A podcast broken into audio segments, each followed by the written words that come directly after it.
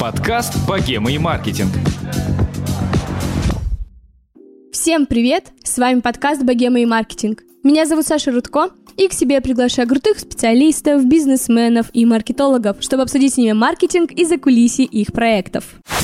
Но перед тем, как я объявлю тему выпуска и нашего гостя, я хочу рассказать вам о том, что у нашего подкаста есть социальные сети, а еще есть чат в Телеграме, где собираются действительно крутые специалисты. Присоединяйтесь, все ссылки будут в описании выпуска. А еще напоминаю, что уже в эту субботу, 18 июля в 13.00, пройдет онлайн наша антипродуктивная конференция «Богема». Мы с командой подкаста довольно долго ее готовили. Мы очень переживаем и всех вас ждем. Спикерами конференции будут Ольга Кравцова, Евгений Чеботков, Наталья Олина, Митя Достоевский, Анатолий Ноготочки, Дарья Зарыковская и многие другие. Где же найти ссылочку на регистрацию, вы спросите? А все правильно, в описании она уже вас ждет, и мы э, будем рады вас видеть на этом ивенте.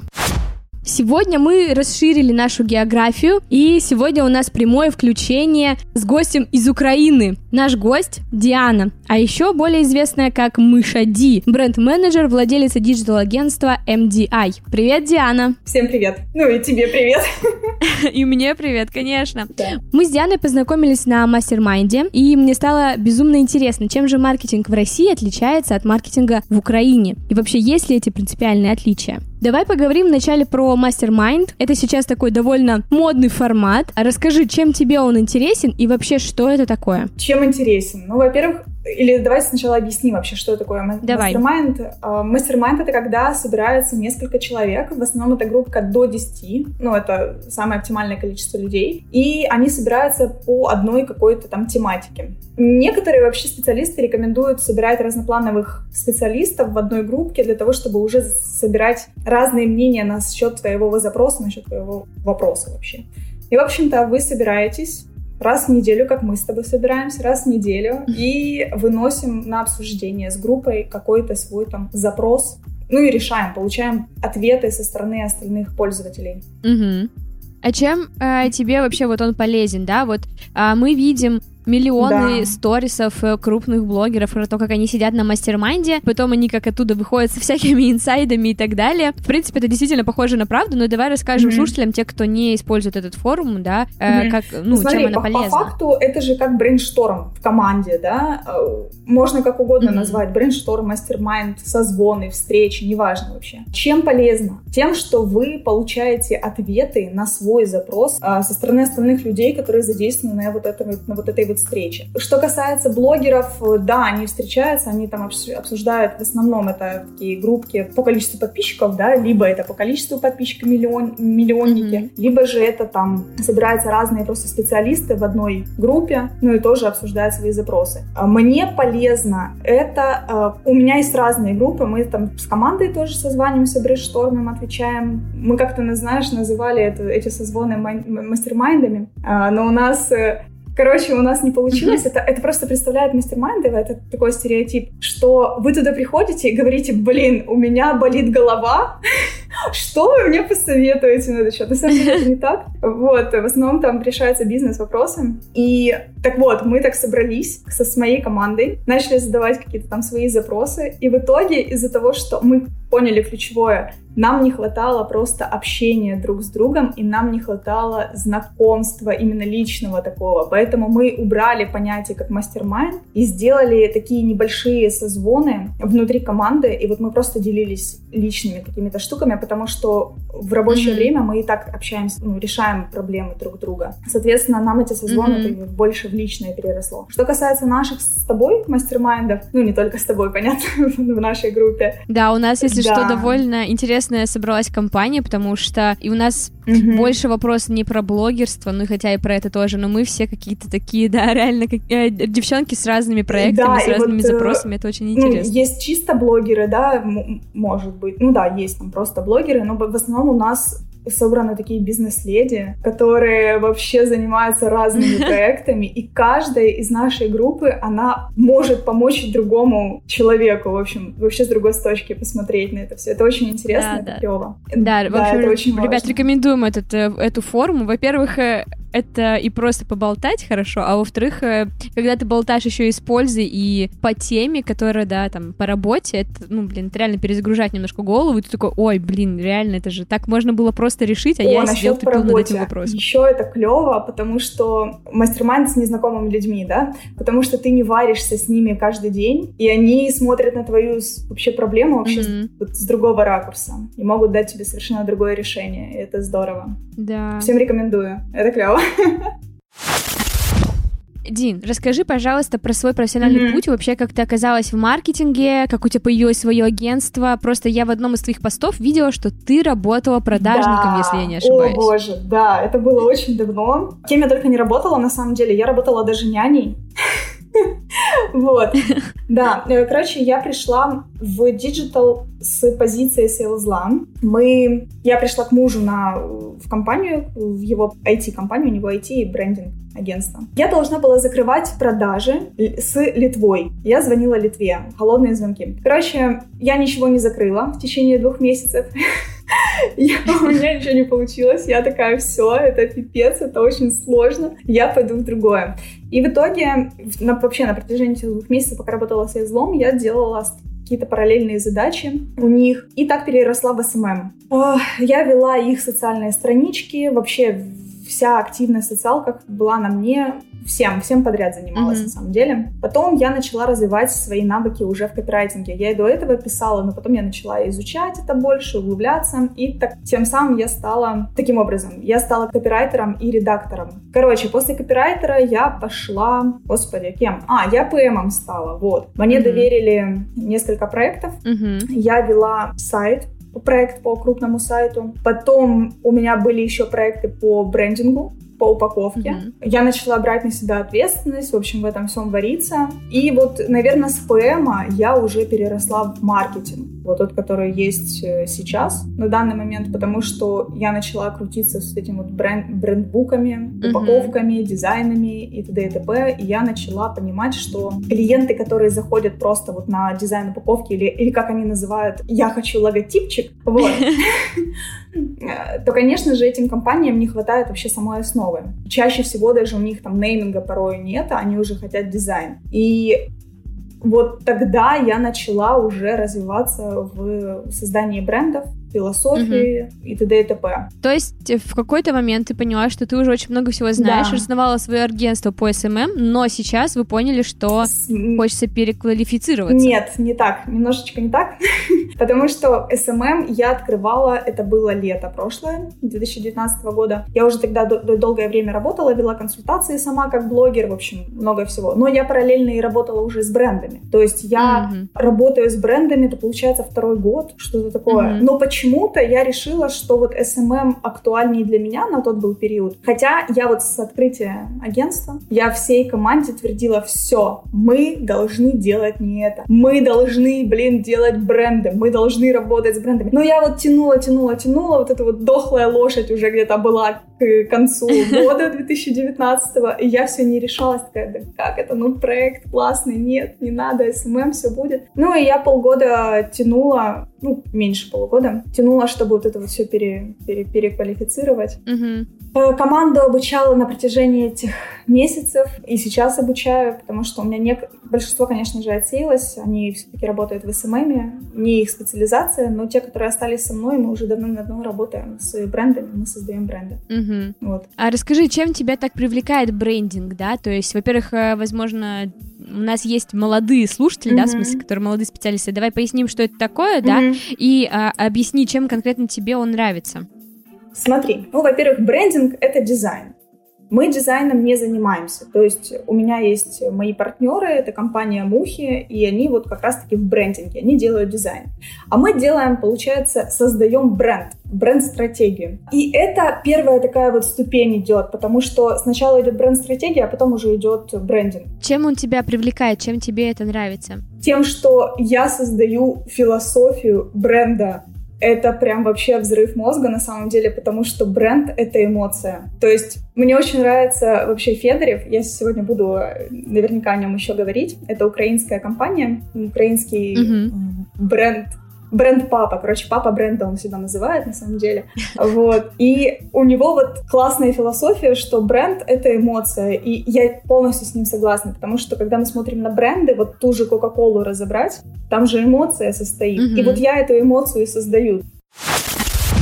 Давай обсудим такой, так скажем, Мгм. топ-5 вещей, что нужно сделать в плане брейдинга каждому уважающему себя бизнесу. Первое — это, конечно же, определить целевую аудиторию. Без нее, ну, очень тяжело дальше будет двигаться. Нам важно расписать вообще персонажа. Если это будет несколько групп ЦА, то каждой группы ЦА мы расписываем персонаж. Их цели и, та- и та- и так далее. Конечно же, после этого этапа мы выстраиваем вообще цель компании, цель предприятия. Упаковываем это все в стратегию. То есть третий пункт — это стратегия. После стратегии мы формируем врага, с которым мы будем бороться, то есть враг бренда. И потом, после бренд-стратегии, мы это все упаковываем в брендинг, в брендбук, то есть упаковываем Мгм. в дизайн. А кто такой э, враг бренда? О! Вспоминаем Сникерс. И его вообще все рекламные ролики завязаны на враге. Враг — голод. А, ага. Вот, и мы вот э, должны выстроить то, с чем будет бороться бренд. Это всегда обязательное условие, то есть э, тебе всегда должен быть какой-то враг э, или нет? А у тебя враг, он выходит из миссии. Он Ага. у тебя в любом случае будет, потому что у каждого человека... Бренд — это по факту человек, да, это такой живой организм. И у каждого человека есть то, с чем он борется. Например, там Саша Митрошина, она борется против сексизма, да, Мгм. и она вот э, с помощью феминизма борется с сексизмом. И вот э, у брендов это то же самое. Мгм. Интересно. Да. Я просто сразу такая вспоминаю, например, какой-нибудь бренд Икея и пытаюсь понять, с кем борется Икея, наверное, с дискомфортом. Да, все, все верно, да, потому что у них же Икея, она построена на вот легкой сборке. Мгм. То есть они с помощью легкости борются со сложностями.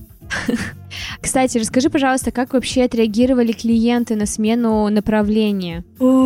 Смотри, постоянные клиенты были в шоке. Я им сказала об этом заранее, я их предупредила, конечно же, потому что я говорю, мы будем переходить, но для вас условия остаются тем, теми же, потому что с некоторыми мы работаем давно, и там я веду рекламную стратегию да, с ними. Я не могу сейчас взять человека и бросить на полпути. Мгм. А, Поэтому, конечно же, постоянные они остались, но некоторые перешли в немножко другой формат. Мгм. Вот. Потому что, например, у нас была такая услуга, как сопровождение по сторис, а ее сейчас ну, вообще нет. И мы а, для нашего постоянного клиента оставили создание анимированных игр. То есть мы и так работаем в анимации. То есть мы ему делаем просто игры, но не сопровождение по сторис. То есть Слушай, ну вот э, я сейчас заметила такую тенденцию, да, Мгм. вот просто, что в моем окружении есть еще несколько человек, которые сейчас как-то вот, да, они создали свои небольшие агентства, там Мгм. вот э, по продюсированию, кто-то создал тоже там по дизайну, по разным-разным сферам, и м, либо кто-то закрывается, либо кто-то переквалифицируется. С какими вообще сложностями в этот момент сталкивается агентство? Я знаю, что на, на- у нас есть слушатели, которые прям владельцы тоже агентств, и я думаю, что это было бы для них э, интересной информацией. М, У меня была сложность это побороть вообще внутренние страхи.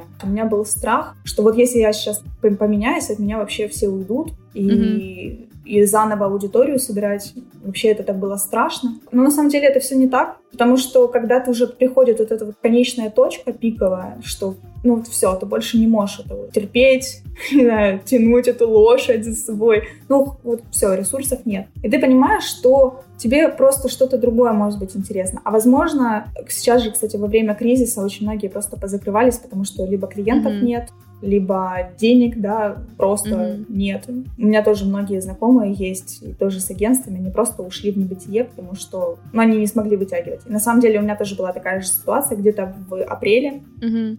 Вот, я тогда поняла, что я еще чуть-чуть, и я уже ну, я не смогу тянуть своих, своих ребят. И тогда у меня в апреле это уже было принято решение, в июне мы уже поменялись. Короче, э, какие сложности? Никаких на самом деле сложностей нет, вы просто берете это и делаете. Это все, все в голове, эти, все эти страхи сидят на самом деле. Найти аудиторию, ну блин, вы собирали аудиторию как и раньше. Расскажи вообще, с какими запросами к тебе сейчас приходят клиенты, да, вот на новые твои услуги по брендингу, с какими болями они сейчас вообще в этом мире пост-карантинном Э, Можно я тебя поправлю? Э, Не на Давай. брендинг, а на бренд-стратегию. на бренд-стратегию, да. прости. брендинг дизайн. А, на самом деле не поменяли запросы, они все те же и остались. Все хотят денег, они хотят продаж. Ничего не изменилось. То есть за- запросы я, честно, не особо заметила. От- Мгм. отсеялись, конечно, вот эти вот разовые услуги. Мгм. Сейчас это- уже больше комплекс, да, берут Да, сразу? да, да, да. Ну, у меня есть некоторые, которые приходят, ой, а можно нам макет? Я говорю, а Мгм. у вас вот это есть там? Вы знаете, что вы продаете? Нет. Говорю, а как мы тогда вам сделаем макет?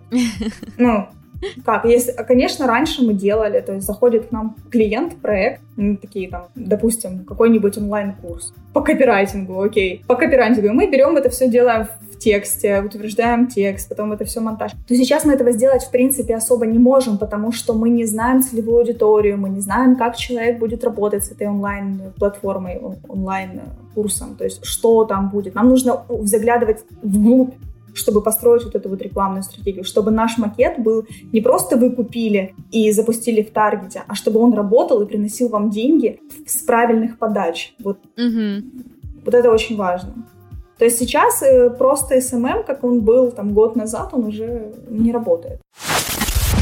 Расскажи, пожалуйста, работаете ли вы вообще с русскими клиентами, или ты в основном а, у вас украинский клиент? Э, Интересный вопрос, спасибо. Я работаю с русскими клиентами. Мне вообще не важно, откуда будет клиент, потому что я аполитична. Мгм.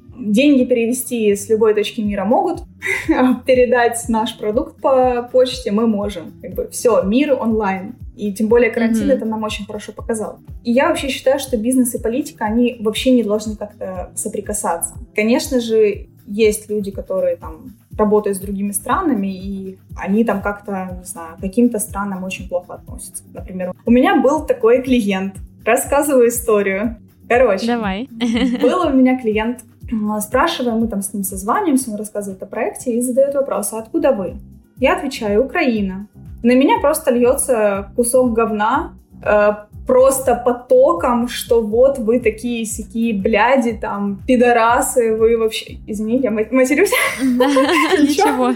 Вот, короче, да, вылился поток говна. Это был просто год 2016, когда вот это еще такое острое было очень сильно. Я выслушала, спасибо, до свидания. Все. Мгм. И, ну, это, это тяжело, но, блин, такого не должно быть в мире. Бизнес никак не должен соприкасаться с политикой. Ну, конечно же, некоторые пострадали. Звезды, допустим, да, которые работали с Россией, конечно же, пострадали. Как я уже говорила, да, что мы вот познакомились на mastermind е, и Мгм. ты вообще, в принципе, единственная из нас всех, кто Да, представляет, так скажем, заграничный блог, да, и проект.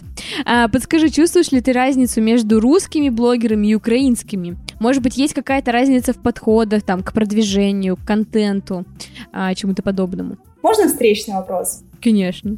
А вот ты чувствуешь эту разницу? Слушай, если честно, я практически не подписана. Вот мне М. кажется, из моего вообще такого прям, да, большого количества людей, за которыми я слежу, есть ты, э, кто из Украины, и еще, возможно, один человек, и все. То есть у меня, к Ага. сожалению, нету большой выборки для этого. Мгм. Окей, тогда я сейчас поп- попытаюсь ответить. На самом деле все украинские блогеры, ну, такие как я, которые работают с Россией, которые все-таки нацелены на... Не нацелены, а просто знают о российском блогинге, мы-то выхо- выходили из той же инсталогии по факту.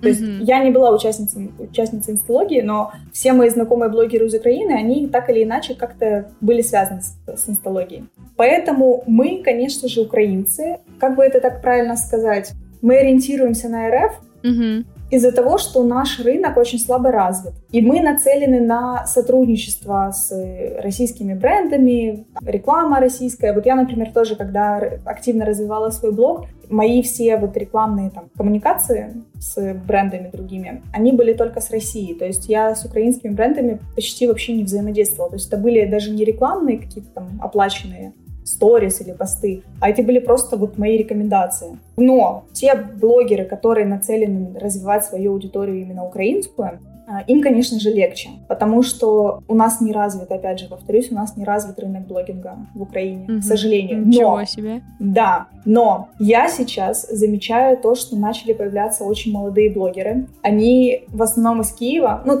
там, блин, все тусят. Вот. Красота, да? Как у нас, у нас Да, все почти в все Питере, а у вас все в Киеве. Ну, у вас Питер, Москва, да, да, да. Ну, у нас тоже так, у нас Киев. Киев и Львов, кстати. Мгм. И я оттуда замечаю очень много молодых, талантливых ребят, и они сейчас активно развиваются в ТикТоке. Вот они на ТикТок начали выходить, и я их часто из ТикТока вижу на телевидении, на Ютубе, на программах там. Короче, они начали активно вот подаваться. Медийность, да, свою повышать? Да, да, да. Это клево. Интересно. Клево, потому что вот раньше, три года тому назад, когда я вообще входила вот в блогинг, уже четыре почти, тогда этого не было. Нас было очень Мгм. мало из Украины. И они есть и сейчас, эти блогеры, они как бы существуют, они не умерли, все, все с ними в порядке. Но вот молодые начали замещать. Ну, это нормально. Ну, типа, Ну да. Ну и в принципе сейчас э, многие же блогеры идут э, в ТикТок, потому что Да. это способ, бесплатный способ продвижения. Да. Ну Вот. Но я при этом вижу, как они, бедненькие, устают работать на две площадки, создавая контент и туда, и туда. А, Вот. ну, там, да, это тяжело, конечно же, поэтому у многих есть какая-то группа поддержки, можно так назвать, команда, которая помогает им это все реализовывать. Да, те самые менеджеры блогеров, про которых Да. мы обсуждаем из выпуска в выпуск. А, у меня, кстати, никогда не было менеджера. Почему? Эм, ну, как бы он у меня типа есть, помощница моя, но она уже не помощница давно. Она у меня была... Я, короче, хотела себе менеджером. Не помню, в прошлом году, кажется, я себе там сделала конкурс прям. Вообще, у меня там столько заявок, все хотели ко мне стать, прийти ко мне менеджером. Но была у меня девочка из моего города. И у меня такая с ней ситуация. Я, кстати, блин, мне так стыдно на самом деле это все рассказывать, потому что вдруг Вдруг она это все услышит, а я ей тут рассказываю. Чем стыднее, тем лучше. А, Ну, на самом деле, ничего там стыдного прям такого нет. Короче, девчонка у меня проработала чуть меньше месяца. Мы с ней виделись один раз, она меня сфоткала. Одну фоточку она мне сделала, молодец. Она мне там делала, помогала эти таблички для опроса. И я поехала в Грузию с Гренкой и с Леной. Это они трип организовывали в прошлом году. И у меня в Грузии что-то не было времени, а мне нужно было вот прям позарез, мне нужно было опрос сделать. И я пишу и пишу, ее нет. Я, я уже, блин, нервничаю, у меня уже на часах поздно, я не могу. А у меня уроки в этой в Грузии, ну, девчонки же преподавали еще. Короче, за эту ночь она мне пишет полотно текста о том, что вот ты такая плохая сякая, Мгм. ты меня дергаешь, я дергаю менеджера своего. Вот. И а, после этого полотна она подытожила, типа, я увольняюсь. Я говорю, ну хорошо, все, я тебе заплачу, Мгм. как бы без вопросов. Ну, потом я начала под- поднимать э, хайп на этой теме у себя в блоге, говорить, что вот был бы у меня менеджер, посчитал бы, сколько вина я выпила, там, был бы у меня менеджер, там, носки бы мне нашел, или что, ну, короче, всякого дребедень. И на этот, в этот же день пишет ее мама мне. Ого. А сколько было лет девочке? А, 18? А, Ну, ага. Ну, короче, пишет мне ее мама, эм, что я не права, что мне не нужен менеджер, потому что я не умею ставить задачи, а я, которая, блин, ПМ, и я ставлю, в принципе, моя задача — это ставить задачи, контролировать все. Да, меня мама ее отчитала. Да, да, было интересно. Ну, я эту маму потом заблочила, потому что она мне начала очень часто писать.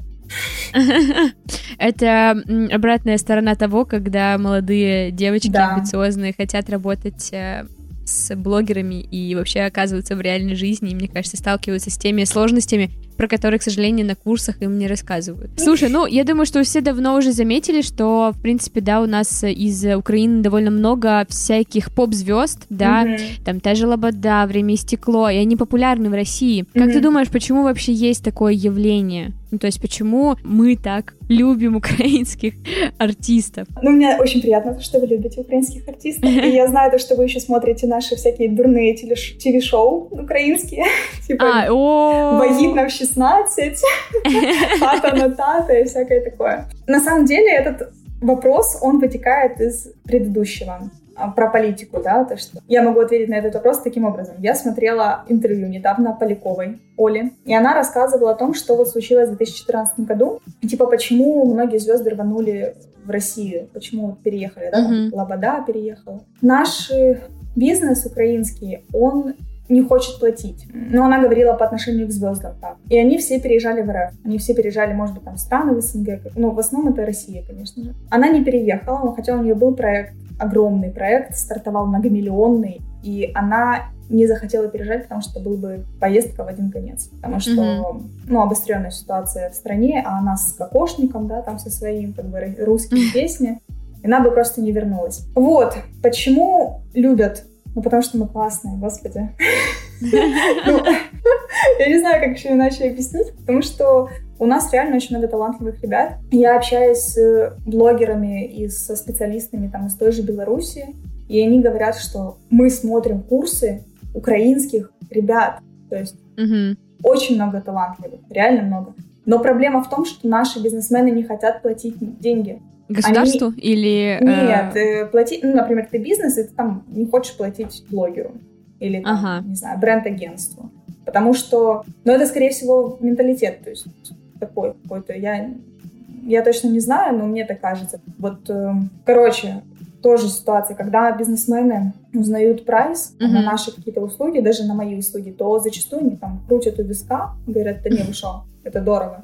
Ну, я, я не могу. А если они еще обращаются к лидерам мнений, к блогерам, как- и они их представляют, типа, девочка, какой-то Ага. девочке из села вот это вот платить косарь баксов, вы чё? Они, у них еще нет этого понятия, и наш рынок только-только строится. То есть то, что происходило у вас в Москве там, лет 7 назад, вот это самое, это то же самое происходит у нас сейчас. Он у нас очень молодой и только-только-только начинает осознавать бизнесы, что э, услуги должны стоить, стоить дорого, Мгм, хорошие мгм. услуги стоят дорого, это, это нормально. Тот же Федорив, он работал вообще с Россией до Мгм. всей этой канители. Он э, работал с Россией, с Западом, потому что Украина не платила вообще. То есть они там десятки тысяч долларов за брендинг заплатить. Вы что? Я пойду закажу у фрилансера за 100 баксов, он мне нарисует 5 вариантов логотипа. Ну, come on, Мгм. такого, такого не существует уже в современном мире. Не, ну, может быть, фрилансеры начинающие берут 100 баксов, по этих цен вообще нет на рынке. Вот. И, ну, короче, сейчас только-только начинается понимание вот этого всего ценообразования. Сейчас Федорев, он начал выходить на украинский рынок. Конечно, он работает сейчас с Украиной. И та же Оля Полякова, которая заключила сейчас э, договор с Ласункой. И ясное дело, то, что это не стоит 100 долларов Оли Поляковой. Ну, то есть, вот. Так что бренды сейчас только-только начинают выходить на это. Смотри, вот проведем аналогию между звездами украинскими Ага. и а, тем, что мы фанатеем от них. И Мгм. есть ли такие же, а, возможно, блогеры или а, просто звезды в сфере маркетинга, да, там бренды, агентства, либо личности какие-то, которые из Украины, но в России их очень любят. Я не знаю, любите ли вы, но я Но я Всем- люблю, да. Ну, я люблю, да. Но я всем, кто там со мной ком- коммуникацию да, держит, э, я всем рекомендую подписаться, во-первых, это на Федорева, на его агентство. Он просто чувак, это я его сравниваю с Лебедевым. Мгм. Он офигенные бренды делает. И это банда, банда Agency. Мгм. Я обожаю вообще э, их э, владельца, это Вржещ, фамилия. Вот, и он классные вещи задвигает, и он строит вот полностью, знаешь, они как будто бы на шаг в маркетинге, в дизайне, и их, их бренды, возможно, кто-то еще не понимает, но они вот доходят. Вот Мгм. нужно время, чтобы понять. Поэтому я тебе не отвечу на вопрос, почему вы любите и кого вы любите. То есть я не из России, я не знаю, кого вы любите. Но вы должны любить банду и Федорева. Кстати, ребята, я думаю, что мы все ссылочки прикрепим дополнительно Да, да. потом в наш телеграм-канал. Э, Ссылочку можете найти у нас э, в описании. У меня еще такой вопрос. У тебя есть в Инстаграме такая рубрика, как э, «Бомбеж упаковки». Да. Там ты часто говоришь про то, что, да, упаковка товара говорит о компании довольно многое. Блин, очень прикольно. У нас с тобой диалог, получается, про Украину, про все это. Ну, то есть такой меж... э, международный. Ну, то есть это очень интересно. То есть ты сейчас это все рассказываешь, да, и я вообще, когда создавала подкаст, я бы Мгм. никогда не подумала, что я буду такую тему поднимать, и я очень рада, что ты рассказала, вот, и, ну, действительно, есть какие-то, да, у нас отличия, и это здорово, это круто, что мы Да. отличаемся, но надо дружить, и это самое главное. Да, дружить надо. Спасибо большое за подкаст. Мне было очень приятно и очень интересные вопросы. Супер, спасибо большое. Дорогие слушатели, надеюсь, что вам тоже понравился выпуск. Обязательно знаете, что нужно сделать? Да вы все знаете, нужно обязательно поставить звездочки в iTunes, комментарий в приложении Казбоксе, где я сама могу вам даже ответить. Вот, а еще становитесь нашими патронами, ведь там вы можете услышать этот выпуск без редактуры, ребят. Вот, а в основном выпуске вы очень много что даже упускаете. В общем, общем, Ди, спасибо тебе еще раз большое. Спасибо, что согласилась. Супер круто. И, ребят, всем вам хорошего дня. Спасибо всем большое. Пока. Пока.